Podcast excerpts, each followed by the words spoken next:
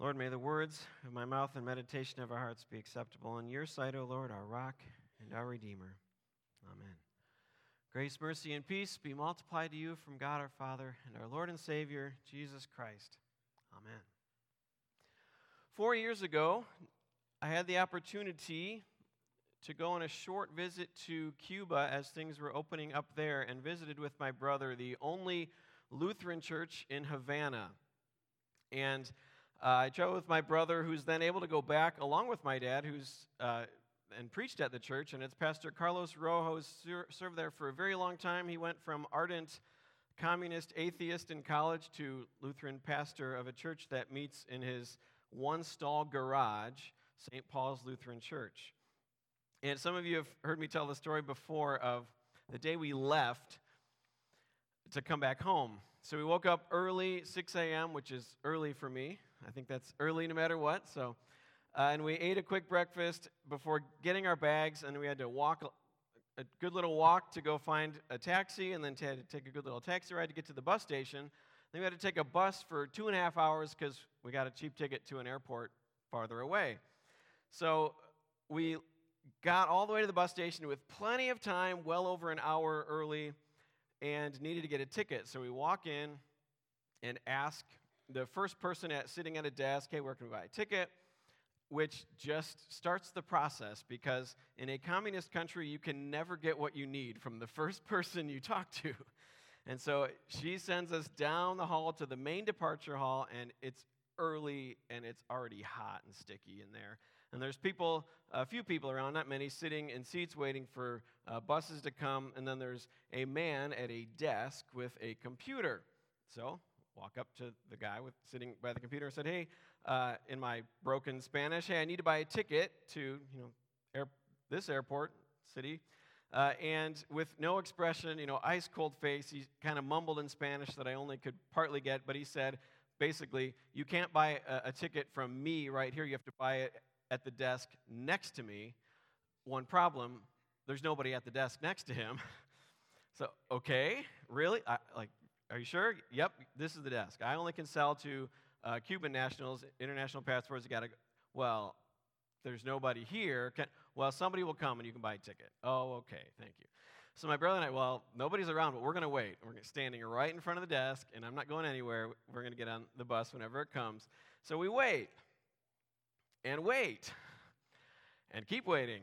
And eventually, I mean, a long time goes by. We're just watching the clock go. And, and finally, you know, they, we're the only two standing there kind of hovering over the desk. Eventually, they, they sent somebody, a lady came and sat down at the desk, and she kind of starts poking on the, on the keyboard.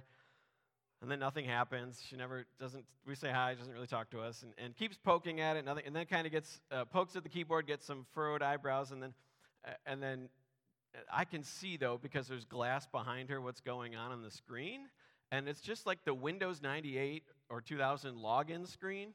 So there's just a login screen while she's poking and like either can't log in or just, I don't know. And then eventually she jiggles with the cords and says, Well, I can't log in, I'm having trouble. I'm like, ah, Okay, okay. And then, and then eventually we see, which we know is our bus pull into the station, and we can see it, and it's right there. And, and time's just going, and nothing's happening. We're just waiting and waiting and waiting. Well, uh, after a very long time of standing there sweating and waiting and nothing happening, then uh, somebody else comes to us and says, You can't buy a ticket from this desk. You're going to have to buy a ticket from guess where? The first desk, where there's the guy sitting there, and there's a huge line of people now that have gotten in line to buy their ticket. Uh, really? Are you, are you serious? You, yes. So I just turned with my passport and money and, uh, to the, even though there's a big line, I just turned and said, you know, I need a ticket on that bus. To, it's leaving soon. And then uproar because all the people behind think we're cutting in line, so they're yelling at us in Spanish, which I totally pretend to not know anything. Uh, and, and then, you know, kind of like, no, we, we need to be on, it's going to leave soon. And, and then somebody else comes and fixes a stapler, and, you know, nothing is happening. And, and then eventually they say, uh, well, when he helps all these other people, we stand there, no help. Then, he, then somebody says to us, I'm sorry, the bus is full. Well, it wasn't full. You could see it, and there was, you know, lots. Of, uh, and then the bus left. By the way, I, am here, so we got we scrambled and found another way and shared a taxi with complete strangers, very safe, I know. Uh, but it was after all of this, you know, we're like, uh, what do we do now? My brother turned to me and just said, well, welcome to communism. like, okay. Well, we were the first ones there and waited. And we waited in line well over an hour and waited at an empty desk while no one would help us. And then the, our bus eventually leaves without us while we're still stuck, sweating and waiting. Waiting. Have you been there with God? Have you waited? That's what Malachi is going to teach us today. What is it like when you have had to wait like that on God? What does it feel like? Have you ever waited on God and it just felt like you were waiting at an empty desk? You're praying and, and God, where are you? Is anyone coming? Are you coming? Are you answering? Or, or then you, you're waiting on God, which feels like an empty desk, and then you're just told the bus is full and it's leaving. And have you ever waited on God and it felt like maybe God was attending to everyone else's needs in line, and yet you're just standing there sweating and waiting? Well, I think that waiting on God is one of the hardest things about living under God's care. Because waiting more than anything else puts our faith to the test. You might even say faith is waiting. Do you know what it feels like to have to wait on? Well, last week we looked at the first part of Malachi, and Malachi taught us, as we are wrapping up our series on Malachi, Malachi taught us this trusting a trustworthy God is always worth it. I love how Psalm 40 says it. Uh, the psalmist writes it and calls us into deeper faith, saying, I waited patiently for the Lord.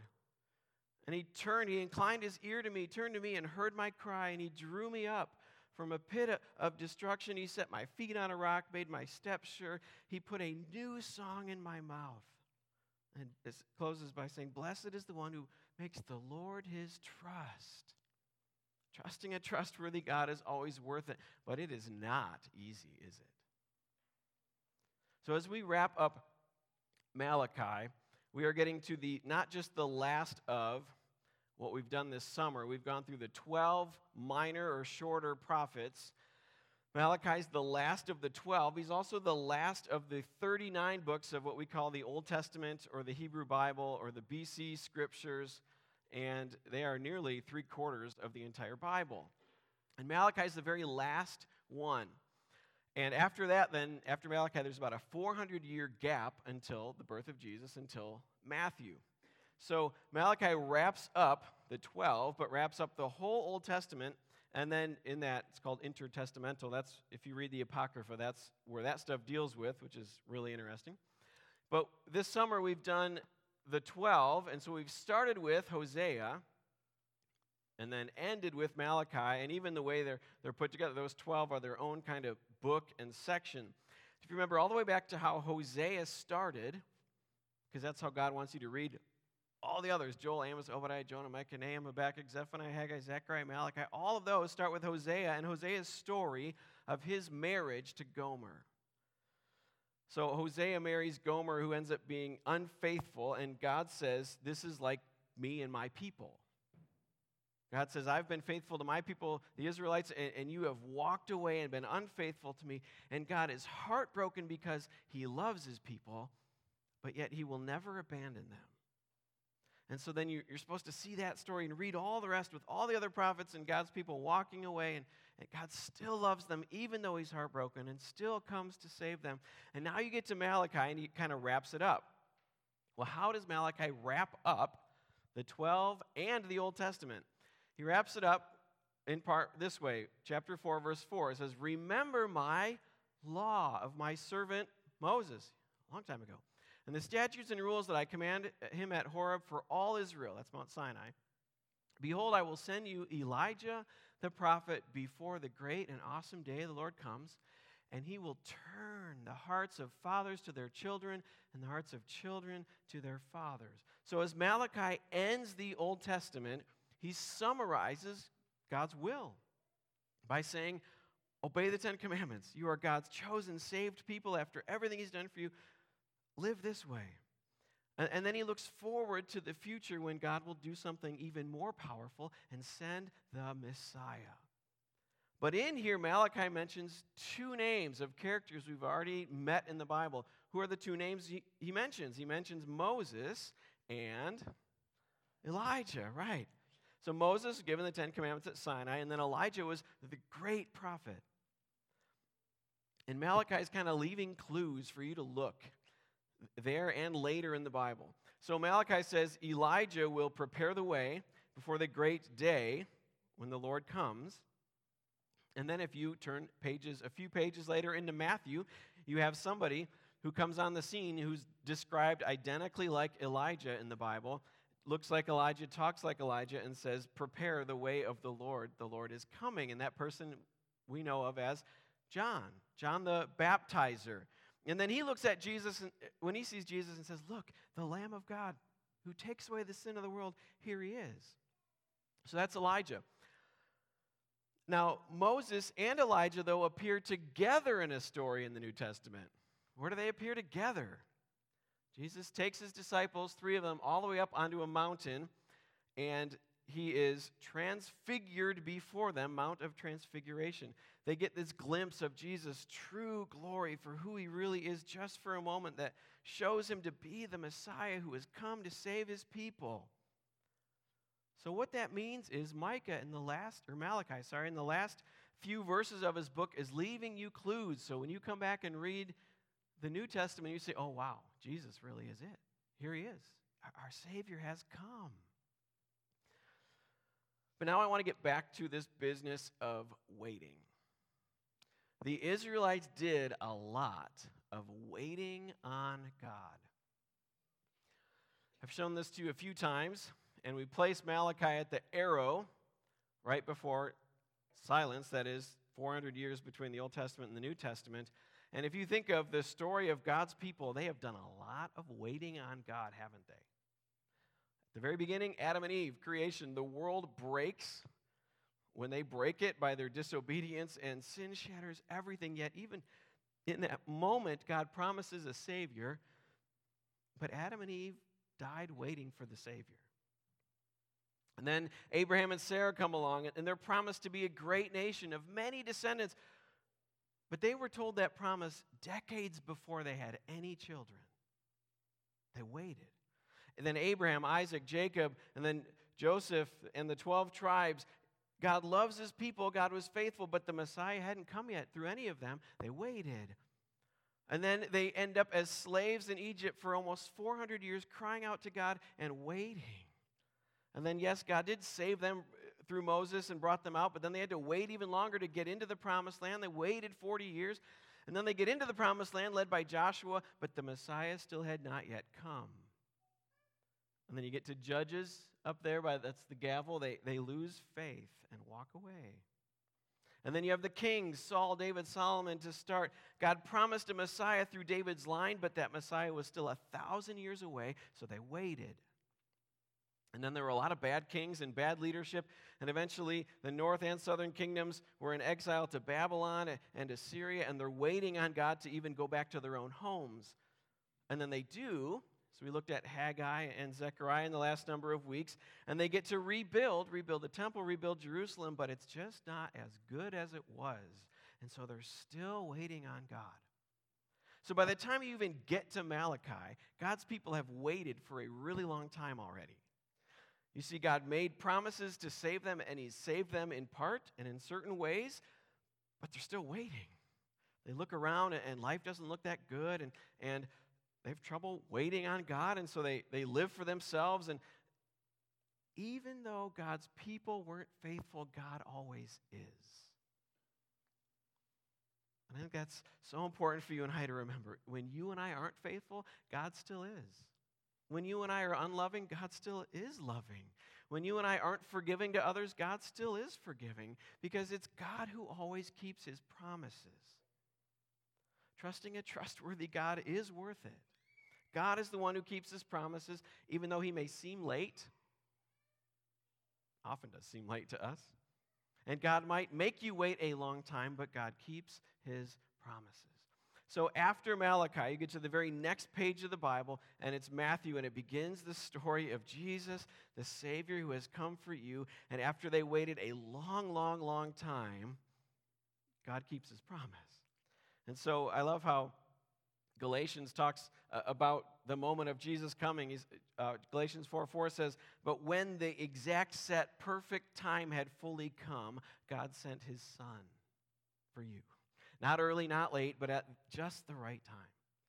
Or Romans 5, it says, at, says that at the right time, at just the right time, when you and I were still powerless, Christ died for you, for the ungodly.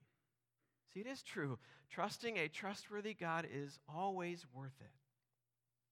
But here's the thing I know that some of you have been waiting for a long time for many things. Some of you have been waiting for God to answer your prayer, and you feel like you've been praying for years and years and years, and you're still waiting. And some of you are waiting for your loved one to come back to Jesus. Or some of you have been depressed for a really long time and you're waiting for God to do something. Or you've been fighting your illness for far too long and you're just waiting for your body to heal. Or some of you uh, are lonely and you want to get married, so you're tempted to rush into something that's not good for you and not godly, but you, time's ticking, and waiting on God is hard. Or some of you are, are just a few years from retirement, yet you've been checked out for five years already, but you can't afford to retire, so you're just there waiting. Or I know some of you have lived or feel like you've lived a long, good life, yet most of your loved ones near to you are, are gone, and so you're waiting for the Lord to take you. I think we're all waiting for something. And some of you I know have been waiting a really long time. And the truth is, I don't know when God will answer you. And I don't know how God will answer you. But I do believe that trusting a trustworthy God is always worth it, even if you have to wait a long time. It's true. God has come to you. Jesus has come to save you. And Jesus shows you that God loves you more than you'll ever know. And Jesus hanging on the cross and his pain on the cross shows you that he loves you more than you'll ever know. And it's that love that kept him there when he could have walked away. God is faithful, and God is with you even as you wait. So Malachi also has some of these words that we also read in chapter 4 as he ends. And some of them are, are judgment about, we've talked about the day, the day of the Lord coming, which all evil will end. That's a good thing for those in God, but those that are doing evil, that's not a good thing. So God says, for you in faith, that's a good thing. Don't fear that. It's good. God will come and wipe away every tear from your eye. But here's how Malachi says it. I love it. For behold, that day is coming. The day is coming, and it shall set them ablaze, says the Lord of hosts, that it will leave them neither root nor branch. But for you, for you who fear my name, the Sun of Righteousness shall rise with healing in its wings. You shall go out leaping like calves from the stall. That's what God says to his people, to, to you. For you who fear my name, the Sun of Righteousness shall rise with healing. Like Hebrews 11, faith is confidence in what we hope for and assurance of what we just can't see yet. It's true, waiting on God is not easy, but it's worth it because God is faithful. Jesus has come for you, and He promises He will come again for you to make all things right and perfect. And in the meantime, He says, trusting a trustworthy God is always worth it. If you can read it, say that with me. Trusting a trustworthy God is worth it. Amen.